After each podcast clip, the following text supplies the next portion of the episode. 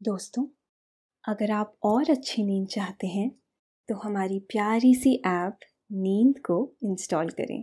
इस ऐप पर आपको एक्सक्लूसिव स्लीप स्टोरीज मिलेंगी। इंस्टॉल करने के लिए आप हमारी वेबसाइट नींद डॉट ऐप पर ज़रूर आइए। नमस्कार दोस्तों, मैं हूँ शाम भवी। और आज आपको नींद के सुहाने सफ़र पर ले जाने के लिए मैं लेकर आई हूँ इतिहास के पन्नों से एक ऐसी कहानी, जो आपको बताएगी कि यदि आपकी भक्ति सच्ची और नियत साफ़ हो तो ईश्वर खुद आपका साथ देने के लिए आ जाते हैं। यह कहानी है, सीधे साधे ईश्वर भगत। धन्ना जाट की। जिन्हें गाँव के पंडित से लेकर लोगों तक हर कोई मूर्ख बनाकर जाता है। ऐसे हाल में उन्हें ईश्वर ने कैसे दिव्य ज्ञान दिया, जानने के लिए सुनते हैं आज की कहानी। लेकिन उससे पहले आप अपने आसपास की सारी लाइट्स ऑफ़ कर लीजिए। आराम से लेट जाइए। अपनी आँखें धीरे धीरे बंद कर लीजिए। अब थोड़ा सा अपने शरीर को आराम दीजिए। थोड़ा और आराम दीजिए। अपने शरीर को बिल्कुल ढीला छोड़ दीजिए। कोई टेंशन नहीं, कोई तनाव नहीं। अपने दिमाग में चल रहे सभी विचारों को, चिंताओं को त्याग दीजिए। एक शांति सी महसूस कीजिए। सारी नेगेटिव सारे पॉजिटिव विचारों को धीरे धीरे निकाल दीजिए। हाथों को सीधा करिए और अपनी कमर के साइड में रख लीजिए। अब अपनी सांस पर ध्यान लगाइए। इसको धीमे या तेज नहीं करना है।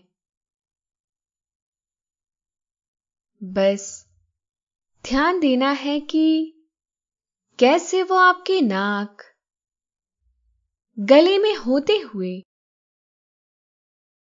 फेफड़ों में आ रही है और आपके फेफड़े फूल रहे हैं। फिर कैसे वो आपके फेफड़ों से वापस गले और नाक के माध्यम से वापस निकल रही है। और आपके फेफड़े थोड़े सिकुड़ रहे हैं। मन शांत, एकदम शांत होता जा रहा है। आप बहुत अच्छा महसूस कर रहे हैं। खुद को काफ़ी हल्का महसूस कर रहे हैं। हर तरफ़ शांति है, सुकून है, खामोशी है। यह कहानी उस समय की है, जब समाज पर जातिवाद जैसे भेदभाव अपने चरम सीमा पर थे। यह कहानी है राजस्थान के टोंक ज़िले के धुवा गाँव के उस भक्त की, जिसने अपनी श्रद्धा और प्रेम से प्रभु को अपना सखा बना लिया, अपना मित्र बना लिया था। यह कहानी है सीधे साधे और भोले से ठाकुर भक्त धन्ना जी की। कहा जाता है कि भक्त धन्ना जी व्यवहार से बहुत ही ज़्यादा भोले और दिल से एकदम नेक और साफ़ थे। उनके मन में किसी तरह की कोई मेल नहीं थी। माता पिता की मृत्यु बचपन में ही हो चुकी थी।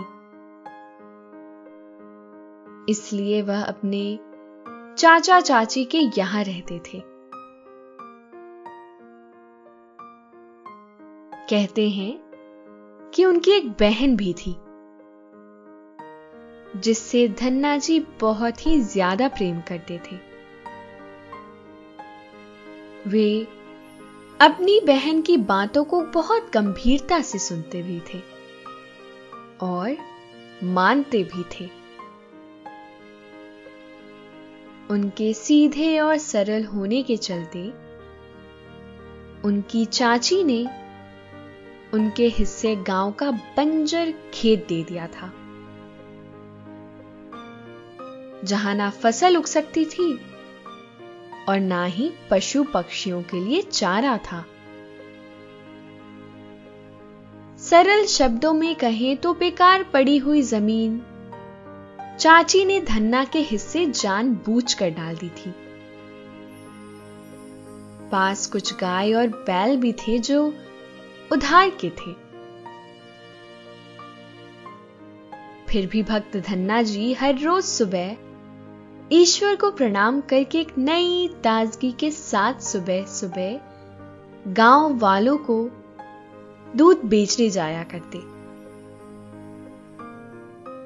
और फिर दिन के सारे समय में अपने बंजर और उबड़ खाबड़ खेत को उपजाऊ बनाने का प्रयास किया करते थे। शाम होती तो अपने घर आते और बहन द्वारा बनाया हुआ जो रूखा सूखा मिलता, उसी से गुजारा करते। जीवन में परेशानियाँ तो बहुत ज़्यादा थी, लेकिन मजाल है कि भगत धन्ना के चेहरे पर दुख की एक रेखा भी किसी को मिल जाए? वे हमेशा खुश रहते थे। कई लोग उन्हें अपनी चिकनी चुपड़ी बातों में फंसा लिया करते थे। भगत जी सबकी बात सुनते और फिर अपने काम को निकल जाते। कभी खुद के भोजन के लिए तो कभी पास पड़े हुए गाय बैलों के भोजन के लिए। कभी दूध में पैसे की बचत नहीं होती तो कभी गाँव के लोग उन्हें ठग लेते। इस पर कई बार उनकी बहन भी बीमार हो जाया करती। दवा का बंदोबस्त तक बड़ी ही मुश्किल से होता। लेकिन भक्त धन्ना जी किसी बात की भी चिंता नहीं किया करते थे। उनके चेहरे पर मुस्कान हमेशा बनी रहती। गाँव के लोग अक्सर भक्त धन्ना जी के भोलेपन का मज़ाक उड़ाया करते थे और उनसे अपना फ़ायदा निकाल लिया करते थे। भक्त धन्ना जी को कभी समझ में नहीं आता था कि लोग उनके साथ ऐसा क्यों करते हैं। हालाँकि उनकी बहन, जो उनके पिता की तरह डांटा भी करती थी और माता की तरह प्यार से समझाया भी करती थी। कहते हैं कि गाँव में एक लालची पंडित रहता था, जो सुबह शाम ढोंग ही ढोंग करता। वह लोगों को ठगता और कई पैसे कमाता। भगत जी के पास गाँव का लालची पंडित हर रोज दूध लेने आता था। उसने धन्ना को अपनी बातों में ऐसा उलझाया था कि वह धन्ना जी से हर रोज मुफ़्त में ही दूध ले जाता था। पंडित पहले अपने लिए दूध लेता, फिर श्री कृष्ण यानी ठाकुर जी के लिए लेता। धन्ना भगत बहुत ही भोला और सीधा साधा था। उसने ना तो कभी ठाकुर जी को देखा था और ना ही कभी मंदिर जाकर उनके दर्शन किए थे। वह इतना भोला था कि उसे लगता था कि ठाकुर कोई बलवान व्यक्ति है जो ऐसे बड़े विद्वान पंडितों को बहुत ज्ञान देता है। उन्हीं के साथ उठता बैठता है और उन्हीं के कहने पर गाँव का ध्यान भी रखता है। वे सोचता कि हम तो गरीब लोग हैं। हमें तो ठाकुर से बात करना भी नहीं आएगा। लेकिन हम दूध देकर उसे बता सकते हैं कि हम भी अच्छे लोग हैं।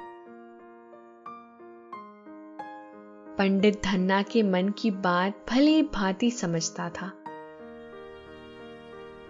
इसीलिए वह ठाकुर जी को प्रसन्न करने के नाम पर हर रोज दूध की अलग बाल्टी धन्ना से लेकर जाया करता।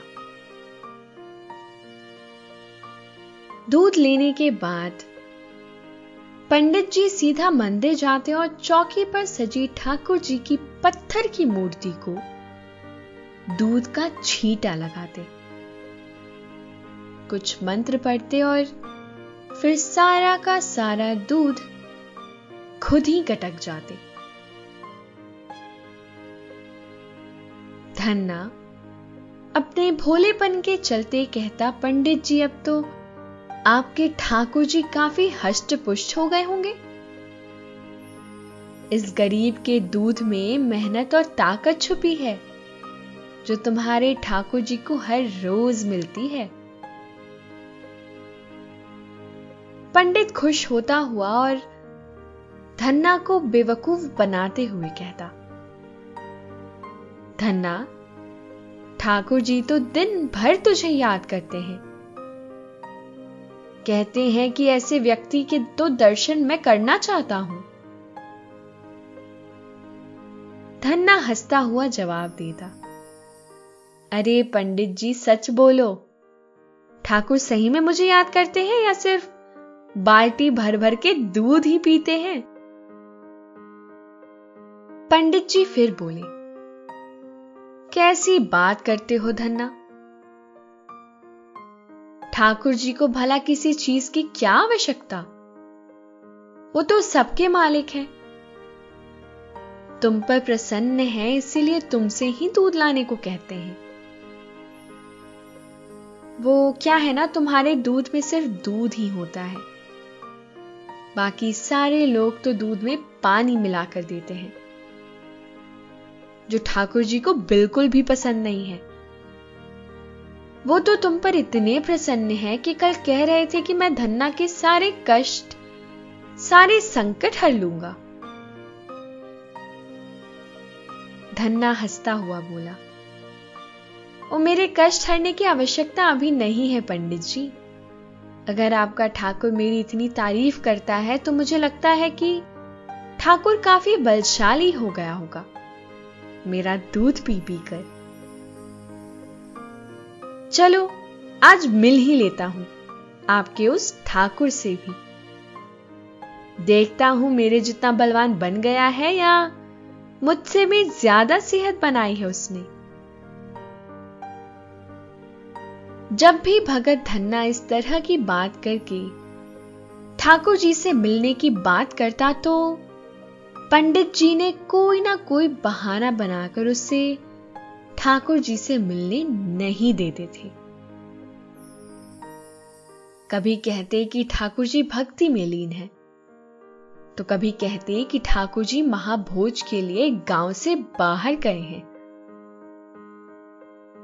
इस तरह धीरे धीरे दिन गुजर रहे थे। गाँव का पंडित, गाँव के लोग और धन्ना के रिश्तेदार सभी उसे दिन प्रतिदिन चलते ही जा रहे थे। धन्ना को इस बात से उनकी बहन कई बार अवगत कराती। उन्हें समझाती, लेकिन धन्ना ठहरा भोला भगत। वह राम का नाम लेता और सबके कार्य बिना कोई शिकायत किए करता। एक बार की बात है भक्त धन्ना जी की बहन बहुत ज़्यादा बीमार हो गई। दोनों भाई बहन गाँव में जाने माने थे। इसलिए बहन के बीमार होने की खबर का जैसे ही लोगों को पता चला तो उनके घर लोगों का आना जाना लग गया। एक जाता तो दूसरा आता। दूसरा जाता तो तीसरा आता। भक्त धन्ना जी दिन रात अपनी बहन के पास बैठे रहते थे। भगत जी की चिंता को देखकर एक बार गाँव के एक आदमी ने उनसे कहा, तुम परेशान ना हो धन्ना। ऊपर वाला सब ठीक कर देगा। इस पर भक्त धन्ना जी ने ऊपर देखते हुए एकदम से जवाब दिया, ऊपर वाला? ऊपर कोई रहता है क्या? कौन ऊपर वाला? आदमी ने जवाब दिया, कि ऊपर भगवान रहता है जो सब कुछ ठीक कर देगा। भक्त जी ने कहा, अगर वो ऊपर रहता है तो फिर तो उसे अपनी तकलीफ़ सुनाने के लिए ज़ोर ज़ोर से चिल्लाना पड़ता होगा। और वो इतनी दूर से यहाँ कैसे आएगा? क्या उसके पास भी मेरे जैसे बैल हैं? आदमी ने सोचा, मैं भी किस पागल से ज्ञान की बात लेकर बैठ गया। उसने भक्त जी को प्रणाम किया और उन्हें मूर्ख समझते हुए अपना रास्ता नाप लिया। अगले दिन, जब लालची पंडित धन्ना के घर दूध लेने आया तो उसे कहीं से पता चल गया कि धन्ना की बहन बहुत बीमार है। उसने देखा और सोचा कि यह मौका तो बहुत अच्छा है धन्ना से ज़्यादा दूध लेने का। इतना कहकर वो सीधा धन्ना के पास राम राम करता हुआ आया और अपने थैले से एक अमरूद निकालता हुआ बोला, ओ धन्ना, ये ले प्रसाद। ठाकुर जी ने खुद अपने हाथों से तेरे लिए भेजा है। कहा है कि धन्ना की बहन जो बीमार है उसे दे देना। इसे खाते ही वह ठीक हो जाएगी। धन्ना खुश हो गया। जैसे ही उसने प्रसाद लेने के लिए हाथ बढ़ाया, पंडित जी ने उसे रोकते हुए कहा, लेकिन एक शर्त है। शर्त? कैसी शर्त? धन्ना ने पूछा। इस पर पंडित जी ने उत्तर दिया कि धन्ना ठाकुर जी ने कहा था कि आज दूध थोड़ा ज़्यादा लगेगा। वो क्या है कि धन्ना उनके गाँव वृंदावन से उनके कुछ रिश्तेदार आए हैं, उनसे मिलने के लिए। उन्होंने अपने रिश्तेदारों के साथ तुम्हारे दूध की इतनी तारीफ़ की है कि उनके रिश्तेदारों ने भी आज दूध पीने की मांग कर दी है। और वैसे भी, जैसे ही ठाकुर जी को पता चला कि तुम्हारी बहन बीमार है, वो तो खुद आ रहे थे। लेकिन उनके मंदिर में आज मेहमान आए हैं, इसीलिए उन्होंने खुद अपने हाथों से तुम्हारी बहन के लिए यह प्रसाद भेजा है। धन्ना प्रसाद लेकर बहुत खुश हुआ। और पंडित जी को आज पहले से दो गुना दूध देते हुए बोला, ठाकुर को बोल देना कि पहले रिश्तेदारों को दूध पिलाए। कहीं खुद ना पी जाए सारा। क्योंकि आज दूध हमारे लिए भी नहीं बचा है। अब और लेने आओगे तो कल ही मिलेगा। पंडित जी ने खुशी खुशी धन्ना को बेवकूफ़ बनाया। दूध की दोनों बाल्टियाँ उठाई और सीधा मंदिर की ओर चल दिए। दूसरी ओर, धन्ना ने अपनी बहन को ठाकुर जी का प्रसाद, यानी वो अमरूद देते हुए कहा, कि ये देखो, ठाकुर जी ने तुम्हारे लिए ये प्रसाद भेजा है। अरे, वही ठाकुर जी जो रोज हमारे यहाँ का दूध पीता है। सुना है अब तो वो काफ़ी तगड़ा हो गया है। ये उसी ठाकुर ने दिया है, जो सारे पंडितों का पंडित है। तुम इसे खाओगी तो तुम भी ठाकुर की तरह तगड़ी हो जाओगी। अब यह धन्ना की किस्मत थी। या फिर कोई ऊपर वाले का चमत्कार। उनकी बहन पंडित जी द्वारा दिया हुआ अमरूद खाते ही ठीक हो गई। बहन को ठीक होता हुआ देख, धन्ना जाट की श्रद्धा पंडित पर और बढ़ गई। अब धन्ना पंडित का हर कार्य खुशी खुशी करता। पंडित जितना दूध माँगता, उसे बिना सोचे समझे दे दिया जाता। एक बार की बात है, बंजर भूमि को उपजाऊ बनाने के लिए, जब धन्ना अपने बैलों के साथ खेतों में काम कर रहे थे कि उनका एक बैल ईश्वर को प्यारा हो गया। बहन की शादी के लिए खेत का उपजाऊ होना ज़रूरी था। इसलिए धन्ना ने सोचा, पंडित से ही मदद माँगता हूँ। और वो सीधा मंदिर की ओर चल पड़े। मंदिर पहुँचने पर भक्त धन्ना जी ने देखा कि पुजारी जी ने पत्थर को सजाकर आसन पर बिठाया हुआ है और उसे अच्छे वस्त्र, सोने के गहने, चंदन का तिलक तक लगाया है। धन्ना ने पंडित को अपनी दुविधा बताई और मदद मांगी। पंडित ने फिर उन्हें छलने का मौका पाया और कहा कि ये ठाकुर जी हैं। इन्हें ही सुनाओ अपना हाल। तुम्हारी सहायता यही करेंगे। धन्ना एकदम से बोल पड़ा। ये पत्थर? ये पत्थर है ठाकुर जी पंडित गुस्से में लाल हो गए और एकदम से बोले, ऐसे नहीं बोलते मूर्ख। ये प्रभु हैं। सबके कष्टों को दूर करने वाले। धन्ना जी फिर बोले, ये सारे कष्टों को दूर करते हैं? हाँ भाई, हाँ। यही तो है सृष्टि के पालनहार। सभी के काज करने वाले ठाकुर जी। जैसे हम इनके हैं, वैसे ही ये हमारे हैं। धन्ना जी बोले तो क्या ये बंजर खेत भी जोत सकते हैं? अरे, ये सब कुछ कर सकते हैं, धन्ना। धन्ना मन ही मन सोचने लगा कि ये मेरी बहन की शादी भी करवा देंगे और सारा कर्जा भी उतार देंगे।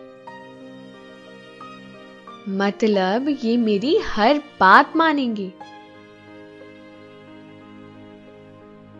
धन्ना खुशी से पंडित से बोला, एक काम करो पंडित जी, मुझे ये ठाकुर जी दे दो।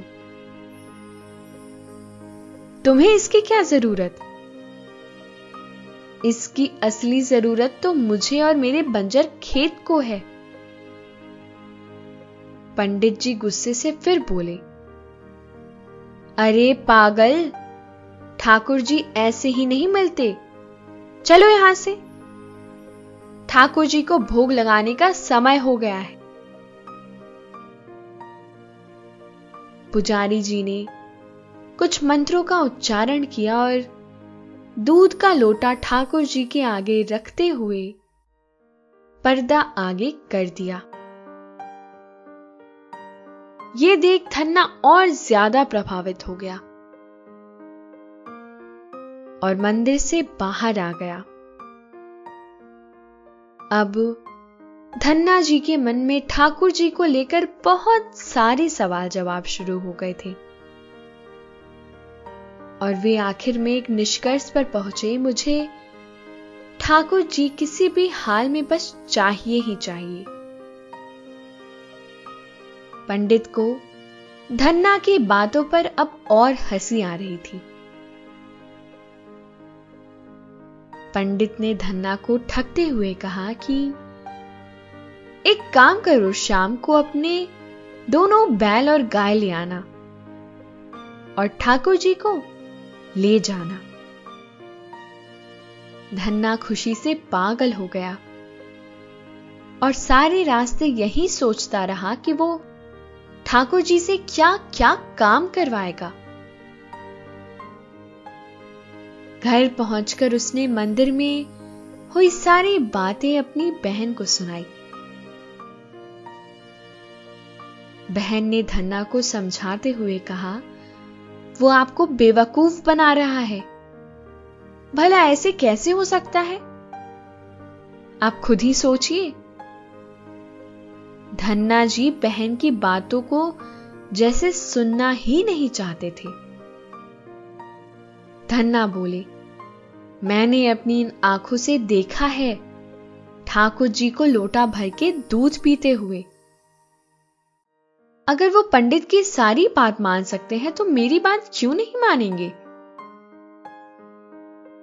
आखिरकार दूध तो वो हमारे यहाँ का ही पीते हैं ना? वो भी मुफ़्त में? ये कहकर धन्ना अपनी बहन की बातों को अनसुना करके अपने बैल और गाय को लेकर पंडित के पास पहुँच गए धन्ना और उसके गाय बैल को देखकर पंडित खुश हो गए उन्होंने सोचा, लेकिन इसे ठाकुर कैसे दे दूँ? पंडित जी ने अपने रसोई से सिलबट्टे का पत्थर उठाया और एक कपड़े में लपेट कर धन्ना को देते हुए कहा, ये रहे तुम्हारे ठाकुर जी। इनका मुँह यहाँ मत देखना। इन्हें आराम से घर जाकर एक अच्छे से आसन पर बैठाना। अच्छे वस्त्र पहनाना, फूल फल चढ़ाना। और हाँ, खाना खाने से पहले इन्हें भोग ज़रूर लगाना। और पूजा पाठ करते रहना, नहीं तो ठाकुर जी नाराज़ हो जाएँगे। फिर वो तुम्हारी कोई बात नहीं मानेंगे। धन्ना जी के हाथों में जैसे ही वो पत्थर दिया, उनकी खुशी का मानो कोई ठिकाना ही नहीं रहा। उसे ऐसे लग रहा था जैसे उसने अपने जीवन में पता नहीं क्या ही पा लिया है। धन्ना खुशी से पुजारी से बोले, लेकिन पंडित जी, वो मंत्र तो मुझे नहीं आते, जो आप बोलते हो। पंडित जी ने सर से बला टालते हुए कहा ठाकुर जी प्रेम की भाषा समझते हैं। तुम जय ठाकुर जी करते रहना बस। और हाँ, इस बारे में किसी को मत बताना। नहीं तो सब मेरे पास आ जाएँगे ठाकुर जी लेने। धन्ना ठाकुर जी को अपने सीने से लगाए। ऐसे घर लेकर जा रहे थे जैसे कोई अपनी सारी कमाई लोगों की आँखों से बचाकर लेकर जा रहा हो। भक्त धन्ना जी घर पहुँचे। उन्होंने एक साफ़ जगह पर ठाकुर जी को आसन दिया और उनके सामने चटाई बिछाकर उन्हें देखते रहे। उनकी बहन दरवाजे पर खड़ी अपने भाई की आँखों में प्रेम भक्ति के भाव का अनुभव कर रही थी। मंदिर के शंख के साथ भक्त धन्ना जी की आँखें खुली और उन्हें यह एहसास हुआ कि आज उनसे उठने में देरी हो गई है। जल्दी से गाय बैल को चारा डालने बाहर गए तो देखा कि आँगन में ना गाय थी। और ना ही बैल। फिर उन्हें याद आया कि ठाकुर जी अंदर बैठे हुए हैं। उन्हें स्नान करवाना है और उन्हें भोग लगाना है। और फिर खेत में उनके साथ काम करने जाना है। भक्त धन्ना जी के कमरे में जाकर ठाकुर जी को देखते हैं और कहते हैं, उठ जाओ ठाकुर जी। बहुत काम है। आप जल्दी से नहा लीजिए, बाद में भोग लगाकर खेतों में भी जाना है। मैं आपके स्नान का प्रबंध किए देता हूँ। ठाकुर जी, मानो मन ही मन अपने भक्त के बातों को सुनकर मुस्कुरा रहे हो। भक्त धन्ना जी ने प्रभु को स्नान करवाया और उन्हें अच्छे से आसन पर बिठाया। घर में जो सबसे सुंदर कपड़ा था, उसे ठाकुर जी के वस्त्र के रूप में इस्तेमाल किया। ठाकुर जी को आसन पर ऐसे बिठाया गया जैसे वो किसी महाप्रजा के महाराजा हों। उनके सामने कुछ जंगली फूल भी चढ़ाए गए। इसके बाद धन्ना जी ने दो थालियों में खाना डाला और एक ठाकुर जी के आगे रख दी, दूसरी अपने आगे। ये सब करते हुए धन्ना जी की बहन उन्हें देख रही थी। धन्ना जी बहन से बोले, चलो यहाँ से ठाकुर जी किसी के सामने भोग नहीं लगाते। बहन भी बोल पड़ी तो आप यहाँ उनके साथ बैठकर क्या कर रहे हैं फिर? भक्त जी ने जवाब दिया, अरे पगली, ठाकुर जी को पता भी तो होना चाहिए ना, कि उन्हें भोग किसने लगाया है? और बात किसकी माननी है? और मैं उन्हें खाना खाते खाते बता भी दूँगा कहाँ कहाँ और क्या क्या काम करना है। हमारे काम थोड़े जल्दी ही हो जाएँगे। बहन मुस्कुराकर बाहर चली गई। अब भक्त धन्ना जी ठाकुर जी के पास बैठे हुए देख रहे हैं कि ठाकुर जी कब खाना खाएँगे। भक्त धन्ना जी ठाकुर जी से बोले, देखो ठाकुर जी मुझे पता है आप किसी के सामने भोग नहीं लगाते। मगर क्या करूँ? हमारे घर में पर्दा तो नहीं है, पंडित जी की तरह। और ना ही मुझे उनके जैसे मंत्र आते हैं। तो ठाकुर जी, हमारे घर में यही है। जो हम खाते हैं, वही आपके लिए भी बनवाया है। चलिए, करिए शुरू। फिर काम करने भी जाना है। भक्त धन्ना जी ने देखा कि कोई हलचल नहीं हुई। भक्त धन्ना जी इंतज़ार करते करते फिर एकदम गुस्से से बोल पड़े, देखो ठाकुर जी, अगर आप नहीं खाएँगे तो मैं भी नहीं खाऊँगा। और तब तक नहीं खाऊँगा जब तक आप नहीं खाते। अगर आप नहीं मानेंगे तो मानूँगा मैं भी नहीं। ऐसा करते करते भक्त धन्ना जी ने पूरे छह दिन तक ठाकुर जी के खाना, खाने का इंतज़ार किया। और सातवें दिन तक भक्त धन्ना जी ने भी कुछ नहीं खाया। गाँव के लोग घर के बाहर जमा हो गए। सब भक्त धन्ना जी को देख रहे थे, लेकिन कुछ कह नहीं रहे थे। भक्त धन्ना जी की हालत बहुत ज़्यादा खराब हो चुकी थी। शरीर एकदम दुबला पतला हो चुका था और आँखें खुल ही नहीं पा रही थी। लेकिन जुबा पर सिर्फ़ ठाकुर जी का नाम था। मंदिर के पंडित जी जब तक भक्त धन्ना की ये बात पहुँची, पंडित भी वहाँ आ पहुँचे। उन्होंने भक्त धन्ना जी को जब मृत्यु के बिल्कुल पास देखा तो उनकी आँखों के सामने वो सारी बातें आ गई, जो उन्होंने ठाकुर जी देते हुए भक्त धन्ना जी से कही थी। वो ये सब बातों को सोचकर एकदम घबरा गए और वहाँ से डर के मारे वापस भाग निकले। वहाँ भक्त धन्ना जी ठाकुर जी के आसन के पास बैठे अपनी आखिरी सांस जैसे ही लेने लगे तो ठाकुर जी एक किसान के रूप में प्रकट हुए। और उन्होंने भक्त धन्ना जी का हाथ पकड़ लिया।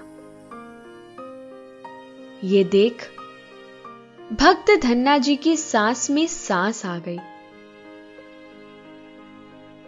उन्होंने ठाकुर जी को देखा और एकदम से बोले, इतनी देर लगा दी। अगर मुझे कुछ हो जाता तो? ठाकुर जी मुस्कुरा कर बोली तुम्हें क्या लगता है मैं तुम्हें कुछ होने देता? भक्त धन्ना जी की आँखों में खुशी के मारे आँसू आ गए। ठाकुर जी ने भक्त धन्ना जी को अपनी गोद में लिटा दिया और खुद खाना खाने लगे। तो भक्त धन्ना जी फिर बोले, वाह एक तो देरी से आए और ऊपर से खाना भी अकेले अकेले खाओगे। कहते हैं ठाकुर जी ने अपने हाथों से भक्त धन्ना जी को खाना खिलाया। और उसके बाद भक्त धन्ना जी ने जो जो काम ठाकुर जी को बताए, वो सब भक्ति प्रेम से ठाकुर जी करते चले गए। धन्ना के कहने पर ठाकुर ने बैल के साथ मिलकर बंजर खेत को जोता। बीज बोए, पानी दिया और देखते ही देखते लहलहाती फ़सलों को बंजर धरती पर उगा दिया। भक्त धन्ना जी के खेत में भारी मात्रा में ज्वार की खेती हुई। देखते ही देखते सारा कर्जा उतर गया और बहन की शादी भी धूमधाम से हो गई। जो जो भक्त धन्ना जी ठाकुर जी से कहते, ठाकुर जी कर देते। घर की मरम्मत हो चुकी थी। महल से घर का निर्माण हो चुका था। गाय, बैल सब वापस आ चुके थे। अब घर में घी, दूध की कोई कमी नहीं रही। भगत धन्ना ने अपनी सच्ची भक्ति और भोलेपन के चलते भगवान को पूर्ण रूप से पा लिया था। यही भगत धन्ना आगे चलकर अंगीनत लोगों को ज्ञान देने वाले महासागर बने। आपको बता दें कि आज सनातन धर्म के साथ साथ सिख पंथ के लोगों में भी भगत जी के प्रति गहरी आस्था है। भगत धन्ना जी की निस्वार्थ भक्ति हमें सिखाती है कि मनुष्य को प्रयास करना कभी छोड़ना नहीं चाहिए। क्योंकि प्रयास ही परिणाम में बदलता है। आपने यह कहानी सुनी। अब आप काफ़ी अच्छा महसूस कर रहे हैं। और आपको नींद आ रही है। निंदिया रानी धीरे धीरे आपको सुला रही है। आपकी आँखें भारी हो रही है। आप नींद के आगोश में समाते चले जा रहे हैं। समाते चले जा रहे हैं। शुभ रात्रि।